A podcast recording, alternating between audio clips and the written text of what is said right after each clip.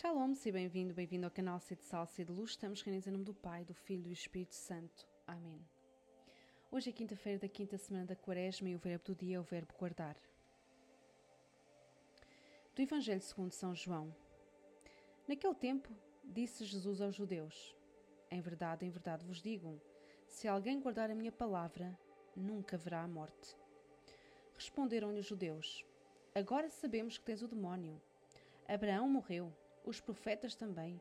Mas tu dizes: se alguém guardar a minha palavra, nunca sofrerá a morte? Serás tu maior do que o nosso pai Abraão, que morreu? E os profetas também morreram. Quem pretendes ser? Disse-lhe Jesus: Se eu me glorificar a mim próprio, a minha glória não vale nada. Quem me glorifica é meu Pai, aquele de quem dizeis: É o nosso Deus. Vós não o conheceis, mas eu conheço e se dissesse que não o conhecia, seria mentiroso como vós. Mas eu conheço-o e guardo a sua palavra. Abraão, vosso pai, exultou por ver o meu dia.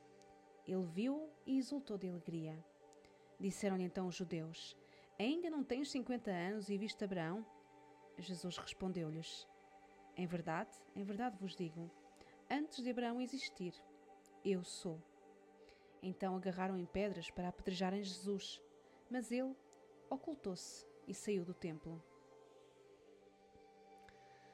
O que significa guardar? Significa vigiar para defender ou proteger, colocar qualquer coisa no local devido, arrumar, conservar, preservar, encobrir, ocultar, cumprir, respeitar.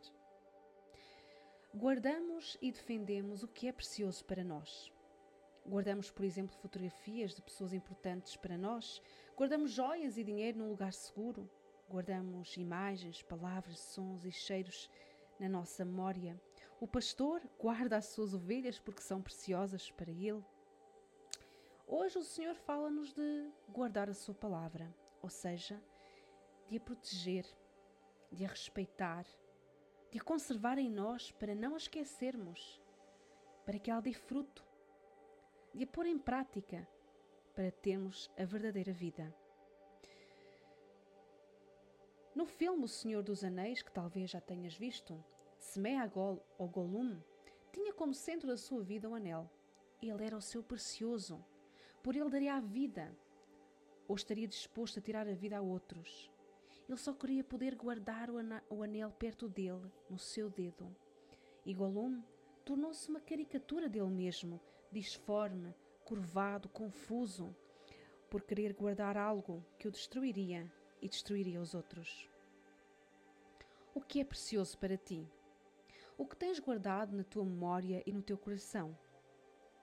Por vezes guardamos em nós maus sentimentos que criam em nós maus pensamentos que nos levam a agir de forma irresponsável Outras vezes, guardamos como uma preciosidade o mal que nos fizeram, os ressentimentos e mágoas que vão apodrecendo a nossa alma, mente e corpo.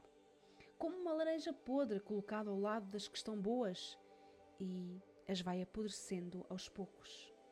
Outras vezes guardamos sonhos, projetos que tiveram tempo para existir e ser levados avante, mas que passaram de validade. E nós guardamos-los como se a nossa vida dependesse deles e vamos nos tornando pessoas frustradas e resingonas.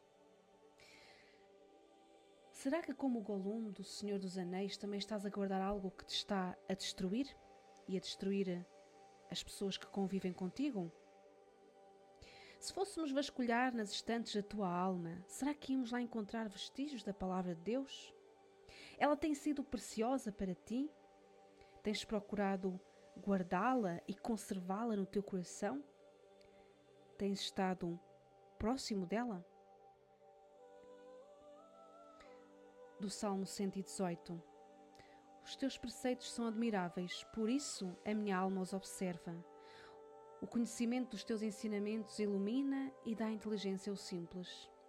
Abro com avidez a minha boca, porque tenho fome dos teus mandamentos. Glória ao Pai, ao Filho e ao Espírito Santo como é no princípio, agora e sempre. Amém. Estamos reunidos em nome do Pai, do Filho e do Espírito Santo. Amém.